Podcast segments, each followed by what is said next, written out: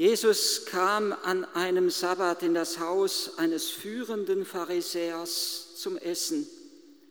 Da beobachtete man ihn genau. Als er bemerkte, wie sich die Gäste die Ehrenplätze aussuchten, erzählte er ihnen ein Gleichnis. Er sagte zu ihnen,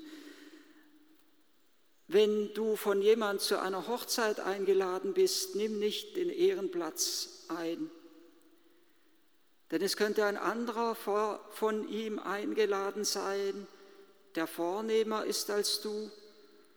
Und dann würde der Gastgeber, der dich und ihn eingeladen hat, kommen und zu dir sagen, nach diesem hier Platz.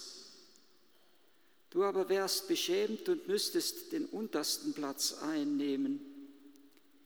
Vielmehr, wenn du eingeladen bist, geh hin und nimm den untersten Platz ein damit dein Gastgeber zu dir kommt und sagt, mein Freund, rück weiter hinauf. Das wird für dich eine Ehre sein vor allen anderen Gästen. Denn wer sich selbst erhöht, wird erniedrigt und wer sich selbst erniedrigt, wird erhöht werden. Dann sagte er zu dem Gastgeber, wenn du mittags oder abends ein Essen gibst, lade nicht deine Freunde oder deine Brüder, deine Verwandten oder reiche Nachbarn ein, sonst laden auch sie dich wieder ein und dir ist es vergolten. Nein, wenn du ein Essen gibst, dann lade arme, Krüppel, Lahme und Blinde ein. Du wirst selig sein, denn sie haben nichts, um es dir zu vergelten. Es wird dir vergolten werden bei der Auferstehung der Gerechten. Jesus spricht vom untersten Platz und in der Lesung haben wir eben ein ganz anderes Bild gehört, wie wir sind hinzugetreten zur Stadt des lebendigen Gottes, zum himmlischen Jerusalem, zu einer festlichen Versammlung, zu einer unzählbaren Schar von Engeln, ein ganz starkes Spannungsfeld, das sich auftut, von dem untersten Platz bis zum obersten Platz in der Herrlichkeit Gottes.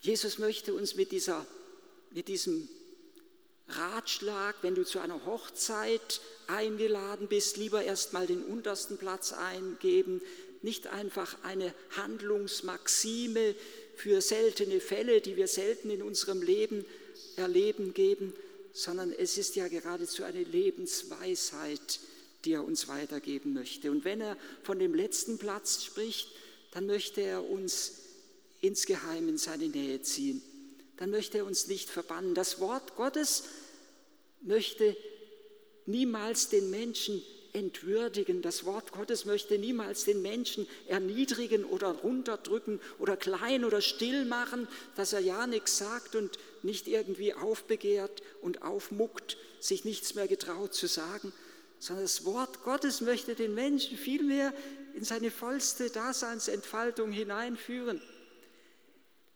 Jesus selber möchte den Menschen nicht belasten, sondern entlasten. Das, was uns die, sein göttliches Gesetz ist anders als die Gesetze dieser Welt. Diese Gesetze dieser Welt lauten, du musst schauen, dass du etwas aus dir machst, dass du etwas bist, dass du groß und mächtig bist. Die Kinder wollen schon den Stärkste sein, die Schönste sein, der Reichste sein, der Einflussreichste, der Angesehenste sein. Jesus sagt, du musst nicht nach diesem Erfolgsprinzip dich hochschaffen, sondern das Einzige, was du musst, ist mir möglichst nahe sein. Denn wenn wir ihm möglichst nahe sind, dann verwirklicht sich am tiefsten das, was Menschsein ausmacht. Jesus ging durch diese Welt hindurch, Wohltaten spendend. Das macht unser Menschsein aus, dass wir nicht belastend wirken, sondern entlastend wirken. Jesus sagt ja einmal über die Schriftgelehrten und die Pharisäer, sie schnüren schwere Lasten zusammen und legen sie den anderen auf die Schulter, selber sind sie aber nicht bereit, ihren Finger zu rühren und diese Lasten zu tragen. Und er geht genau den umgekehrten Weg. Er nimmt uns die Lasten ab am Holz des Kreuzes, um uns zu entlasten. Er nimmt die schwerste Last auf sich und lässt sich am tiefsten niederdrücken um uns genau dieses Wort sagen zu können, was hier im Evangelium ertönt, Freund, drücke weiter hinauf.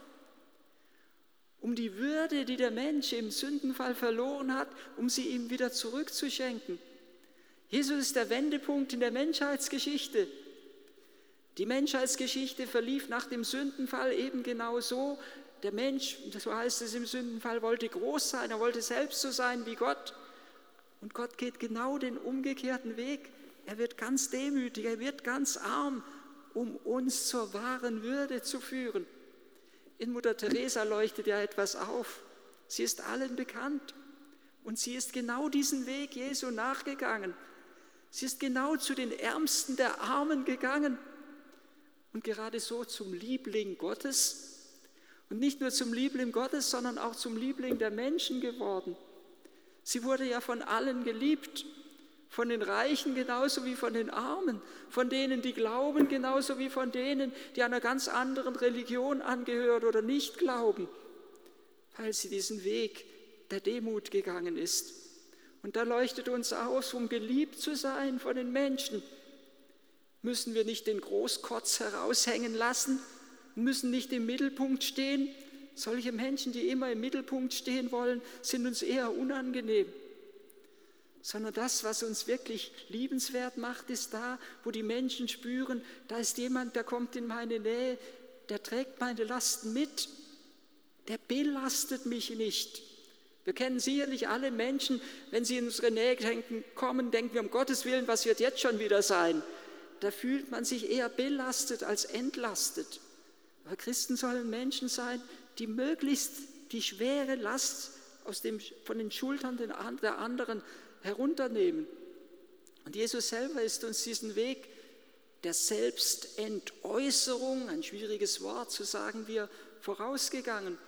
In dem wunderbaren Hymnus aus dem Brief des Apostels Paulus an die Philipper, den ich oft und gerne zitiere, kommt es zum Ausdruck, wo es heißt, er war, Jesus war Gott gleich aber wörtlich müsste man übersetzen, er seine, behielt seine Gottheit nicht wie eine Beute, wie ein Raub bei sich, dass er in sich selbst herrlich sein wollte gegen den Menschen, sondern er war Gott gleich, hielt aber nicht daran fest, wie Gott zu sein, so übersetzen wir, sondern er entäußerte sich, er ging heraus aus dieser göttlichen Herrlichkeit in unsere menschliche Armut hinein, um uns durch seine Armut reich zu machen.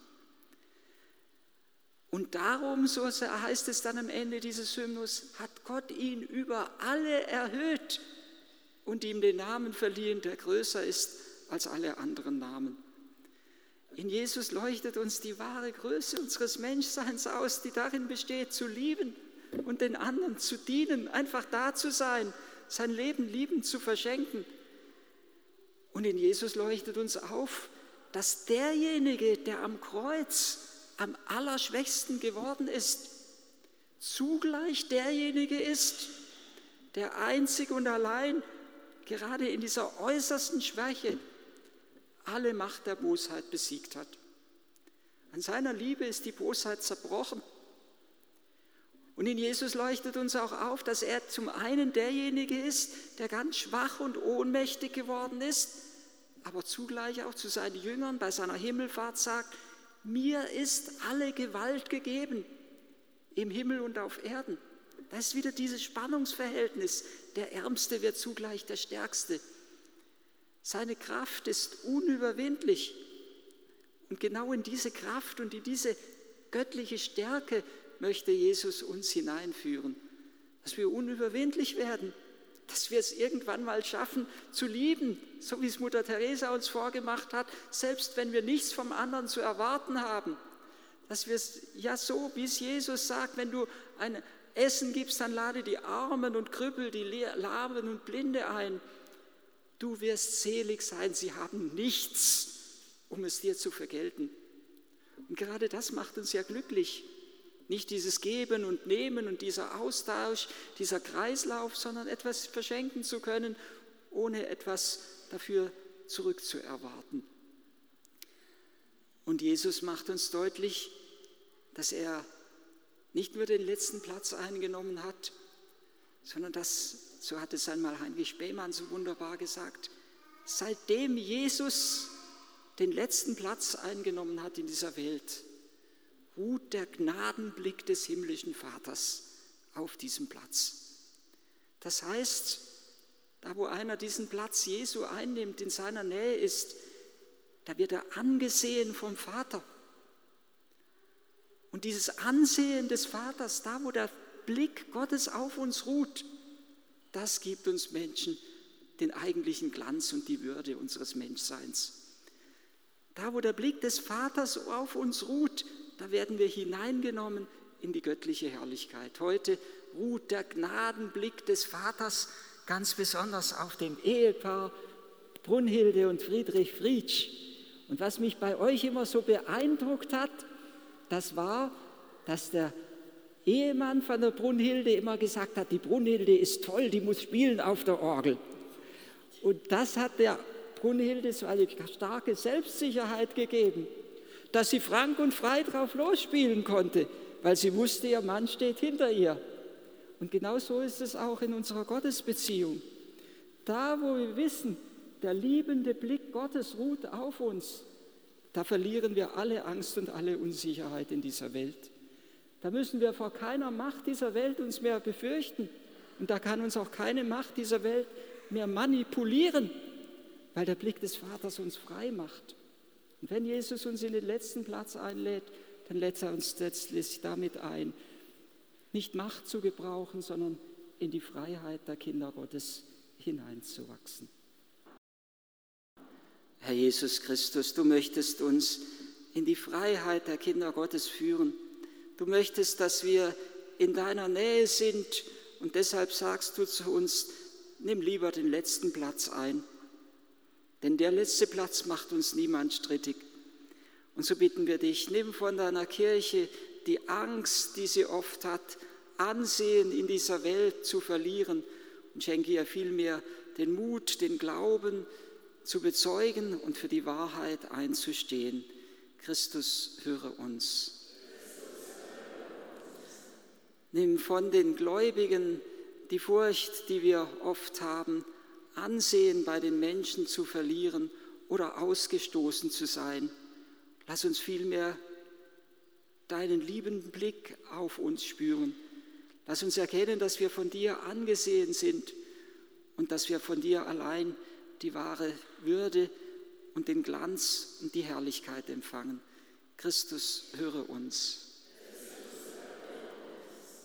Nimm von den Menschen die Angst, die sie davor haben, von anderen verachtet zu werden. Schenke ihnen, von ihnen auch die Angst, die sie oft vor der Zukunft haben, gerade in unserer Zeit. Und schenke ihnen das Vertrauen, dass du alles in der Hand hast und du uns auch in dieser Zeit nicht verlässt. Christus, höre uns. Führe uns gerade dadurch in die Freiheit, dass wir uns tiefer bewusst werden, dass du hinter uns stehst.